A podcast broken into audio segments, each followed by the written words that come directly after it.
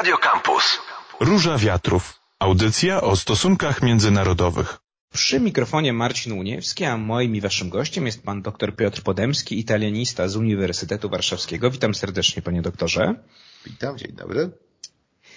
Premier Włoch Giorgia Meloni, stojąca na czele prawicowo-populistycznej koalicji rządzącej, chce przemeblować włoską scenę polityczną. Myślę, że tak można powiedzieć. Jej rząd przyjął projekt zmiany w czterech artykułów Konstytucji, a sama Meloni ten swój pomysł nazywa matką wszystkich reform, czyli tak dość e, szumnie. No i gdyby udało się jej wprowadzić te zmiany w życie, no to rzeczywiście wydaje się, że one by zrewolucjonizowały włoski parlamentaryzm. One mają być rozwiązaniem takich chronicznych problemów i o tym powiemy za chwilę. Na razie, panie doktorze, zapytam, co zakłada w takim razie ta matka wszystkich reform? Cóż by chciała Giorgia Meloni zmienić?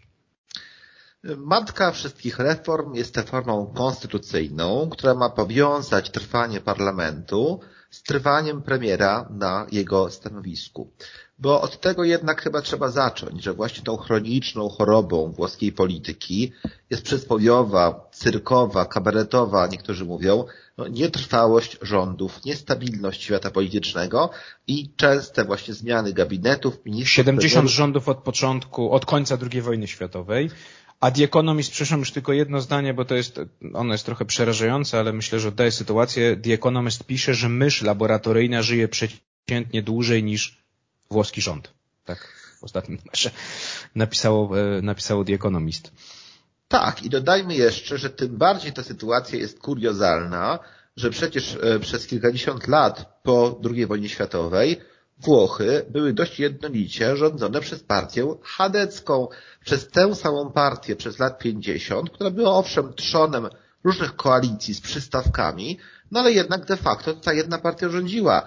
Więc jeżeli w sytuacji właściwie hegemonii jednej wielkiej partii i tak te rządy średnio padały co roku, to chyba coś jest nie w porządku, mówią niektórzy. Mhm. A, a, inni mówią zupełnie inaczej, że to jest celowe działanie, całkowicie zamierzone ojców republiki, który którzy ten ustrój w konstytucji zapisywali tuż po upadku faszyzmu. I nie było ich troską to, aby rząd wzmacniać, aby budować silną egzekutywę, stawiać na czele państwa silnego człowieka, bo to przed chwilą przeżyli na własnej skórze, tylko właśnie to było ich troską, aby tam wbudować system różnych kontr, checks and balances, a więc rozmaitych mechanizmów, które by utrudniały wszechwładzę państwa, zwłaszcza jednej osoby i aby otwierały raczej pole, czy wręcz przymus pewnych debat, dyskusji do upadłego, lepiej niż, raczej niż właśnie silne rządy jednostki. No ale minęło dekad już bardzo wiele, jesteśmy po faszyzmie, chwalić Boga, lat około 80 i już inne dzisiaj są problemy i dlatego tamte obawy, tamta troska wydaje się nie do końca być może dzisiaj adekwatna. Tak myśli w każdym razie wielu włoskich wyborców. No i teraz właśnie, panie doktorze, to co zakładają te, co zakłada e, matka wszystkich reform? No bo Giorgia Meloni właśnie używa tego argumentu, e, który pan przytoczył, który przytacza część polityków, że to ma wreszcie ustabilizować tą scenę polityczną, żeby te rządy żyły dłużej niż ta mysz laboratoryjna e, i żeby to nie było roller coaster rządów. Więc co chce Giorgia Meloni zmienić? Co w jej mniemaniu ma, ma, ma no na pewno ją samą wzmocnić, bo oczywiście umówmy się, to też jest jej cel, no ale ma docelowo wzmocnić scenę polityczną Włoch. Jak już właściwie mówiliśmy, Giorgia Meloni tak od sobie to wyobraża, że premier będzie wybierany wprost przez naród w głosowaniu, naród, mówiąc z włoska, lud, czy tego suwerena, i to suweren mocną ręką powierzy osobiście premierowi mandat do rządzenia państwem.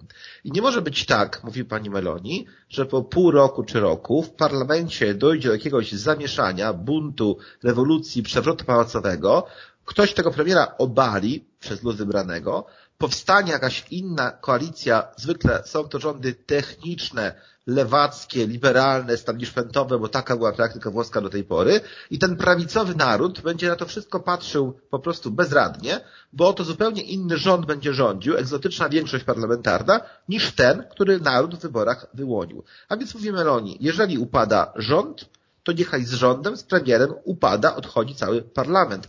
Niechaj będą nowe wybory, bo nie może być tak, że akt wyborczy się izoluje, oddala, dystansuje od tego, kto de facto potem rządzi. Oczywiście mówi tak dlatego, że przez wiele lat ostatnich, zanim ona doszła do władzy, no były te pamięci dla jej niesławnej rządy techniczne, rządy eksperckie, rządy banksterów, jak ona powiedziałaby, a więc teraz niedawno Maria Dragiego, a wcześniej podobnego mu profesora ekonomisty Maria Montiego. Jeśli więc pada rząd, pada premier, niechaj pada i cały parlament. No i to oczywiście wielu posłów kompletnie przeraża. A co panie doktorze, bo jeszcze jest jeden zapis, który mówi o tym, że no, z automatu partia, która wygrywa, czy koalicja, która wygrywa, no dostaje 55% miejsc w parlamencie. Tutaj też, e, prawda, no, no jest to duża zmiana, byłaby to duża zmiana i rozumiem, no to też ma, miałoby scementować to władzę premiera, który zostałby wybrany. To prawda, ale to aż tak bardzo być może Włochów nie przeraża, dlatego że ma to we Włoszech liczne precedensy. I kiedy mówię liczne, to się trochę do siebie uśmiecham, bo pierwszym precedensem był precedens faszystowski. E, taką ustawę wprowadził parlament w latach dwudziestych i dzięki temu właśnie partia faszystowska, która może by uczciwie, tego się obawiano, potem stało się to jeszcze jednak inaczej, nie dostała większości głosów od wyborców, no mogła dzięki względnej tylko większości, bycia silniejszą niż inne partie, po prostu rządzić Włochami. Ale potem podobny bardzo mechanizm zastosował taki włoski polityk, święty niemalże, bo rzeczywiście kandydat na ołtarze w kościele katolickim, katolickim czyli Alcide de Gasperi, czyli właśnie szefowej Hadecji. On bardzo podobnie myślał. Musi być tak, że ktoś za to państwo weźmie odpowiedzialność. Więc niechże partia najsilniejsza ma gwarantowaną tak zwaną premię większościową, niech uzyskuje siłą rzeczy większość głosów w parlamencie, większość bezwzględną, no i niechaj rządzi krajem.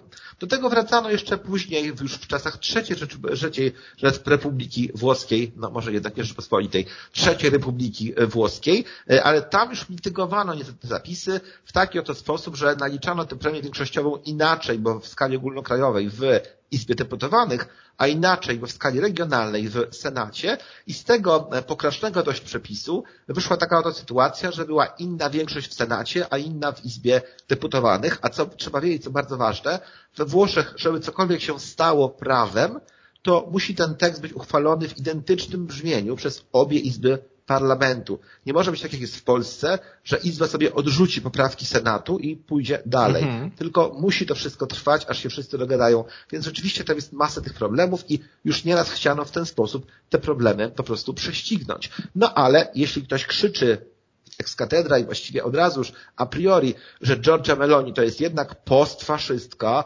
wiadomo skąd czerpie swoje wzorce i nie jest to de Gasperi, ani są, nie są to czasy współczesne, tylko właśnie raczej reżim faszystowski. Jeżeli się oskarża ją o jakieś ciągotki autorytarne, prawicowe e, i tego typu mocne rządy i mocne ambicje, to oczywiście takie przepisy w jej e, ustach, czy jako jej propozycja, no przerażają. Panie doktorze, co z prezydentem, bo to on teraz mianuje premiera, powierza mu misję tworzenia rządu, no a co by się stało, gdyby, mm, e, gdyby te propozycje Meloni przeszły, o tym czy one przejdą, mają szansę, to zaraz powiemy, no ale gdyby, gdyby ta matka wszystkich reform się spełniła, no to tu powstaje pewna chyba kolizja, prawda, bo zaczynamy mieć pewien rodzaj kanclerski, a jednak we Włoszech premier, no prezydent nie jest tylko, prawda, e, funkcją reprezentacyjną, no więc co tutaj z prezydentem teraz?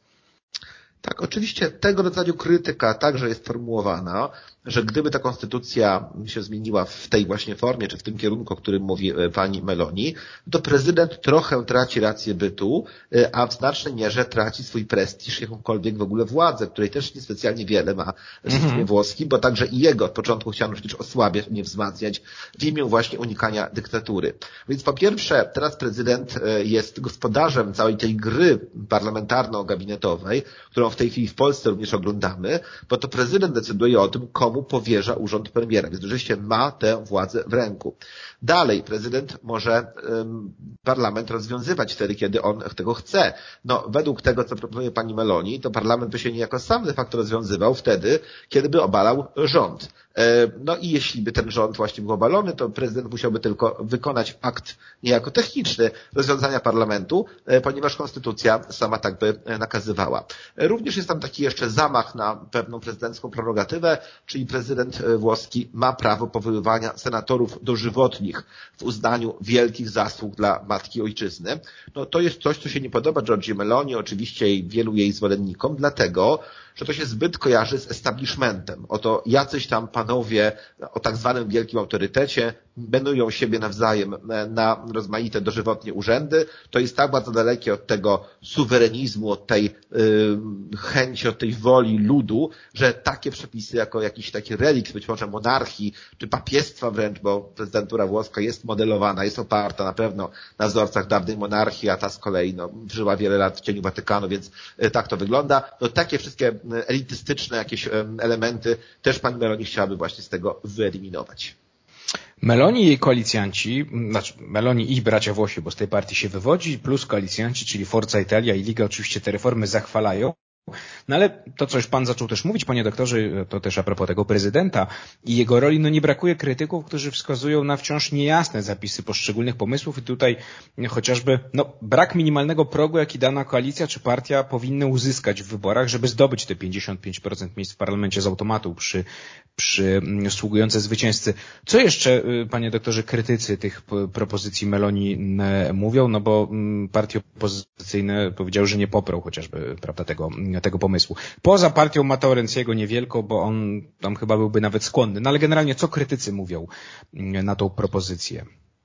No, krytycy mówią oczywiście to, że pani Meloni od samego początku jest takim bardzo nietypowym liderem republiki, bo pierwszy raz to się dzieje, że jednak osoba się wywodząca z tego pnia postfaszystowskiego e, może rządzić e, republiką, nie czuje więc ducha konstytucji, próbuje ją osłabiać, dokonuje zamachu na świętości i to wszystko po prostu jest niebywałe i nie do przyjęcia, tak twierdzą niektórzy. Ale przede wszystkim jednak mówi się o tym, że pani Meloni na te świętości podnosi ręce w imię bardzo taktycznego, drobnego własnego interesu. Że po prostu chodzi o to, iż ona sama czuje się zagrożona w tym momencie przez swoich koalicjantów, bo ta koalicja wcale nie jest łatwa.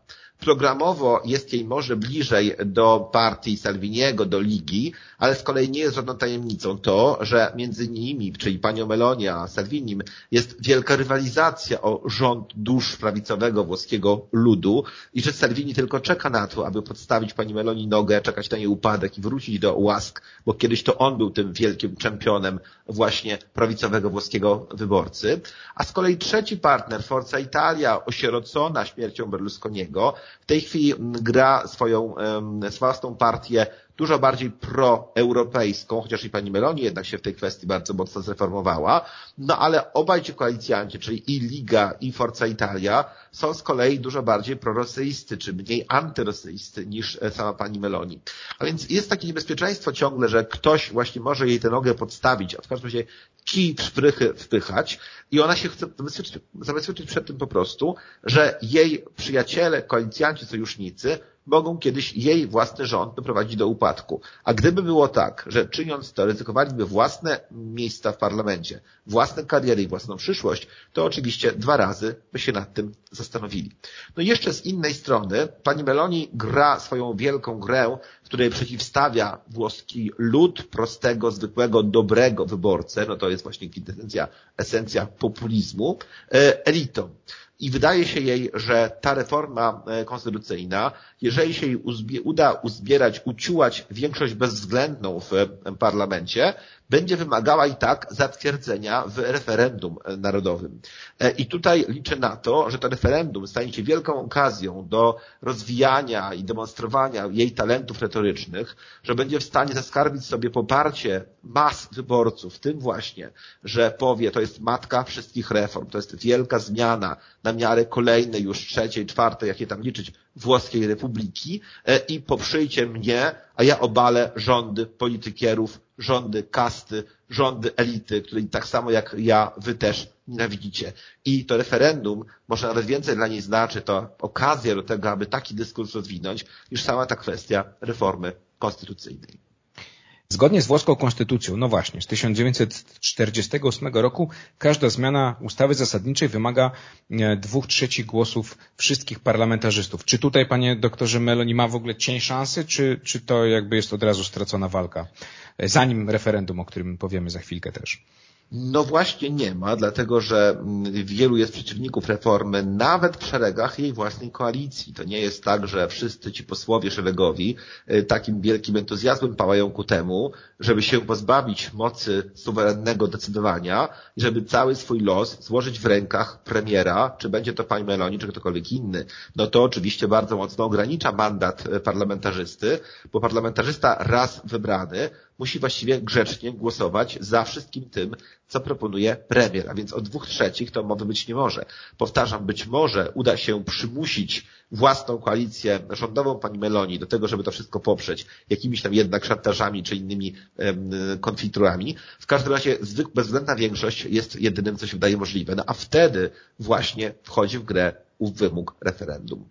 No i teraz pytanie, panie doktorze, pana zdaniem, czy ona ma szansę Meloni i to referendum, te, jej pomysły na to, żeby zyskać poparcie Włochów. No Meloni ma niewątpliwie doświadczenie w mobilizowaniu wyborców, no ale właśnie, tak samo myślał Matteo Renzi w 16 roku, poniósł porażkę i dzień później zrezygnował z funkcji mm, e, premiera. No więc właśnie, czy jak duże, o tak pana zapytam, jak duże jest ryzyko, że Meloni po prostu poniesie porażkę i może stracić władzę, jeśli, jeśli do tego dojdzie? Powiem tak. Czy jednak nastroje we Włoszech są, są takie, że o kurczę, no zróbmy to, to wreszcie faktycznie będzie stabilniej. E, powiem tak, tu nie chodzi tyle nawet o moje własne wyobrażenie, ale oglądałem sobie przed naszą dzisiejszą rozmową sondaże mhm. opinii publicznej e, i to jest tak, że to jest dość pocieszne i śmieszne. Około 40% ludzi mówi, że oni właściwie to nie wiedzą o co chodzi i nie do końca rozumieją to, na czym ta reforma w ogóle miałaby polegać i czy ona będzie zła, czy ona będzie dobra. I paradoksalnie to jest właśnie wielki rezerwuar możliwości, potencjał dla pani Meloni, bo ona im będzie w stanie wmówić, ich będzie w stanie przekonać, że warto ją poprzeć, warto za nią głosować. Pozostałe 60% rozpada się praktycznie porówno między zwolenników a przeciwników tej reformy. I dalej, kiedy wczytujemy się w szczegóły, to wszystko zależy naturalnie od partyjnych afiliacji danego respondenta. Bo wyborcy partii Bracia Włosi, oczywiście en bloc i en masse, całkowicie popierają e, tę reformę i mówią o niej wszystko to, co mówi o niej pani Meloni, a więc, że właśnie ona wprowadzi stabilność, pozwoli rządom trwać i rozwiązywać poważne strategiczne problemy tego kraju, zamiast się bawić w jakieś gierki z drobnymi, małymi grupkami deputowanych, którzy dla swoich partykularnych interesów po prostu rozwalają, torpedują wielkie rządowe plany. A jeśli spytać wyborców partii opozycyjnych, zwłaszcza lewicowej partii demokratycznej, w tej chwili drugiej siły e, we włoskim parlamencie, no to oczywiście y, ta, y, ci wyborcy powiedzą, że jest to zamach na konstytucję, że jest to całkowite bezeceństwo i za żadne skarby tego poprzeć nie można.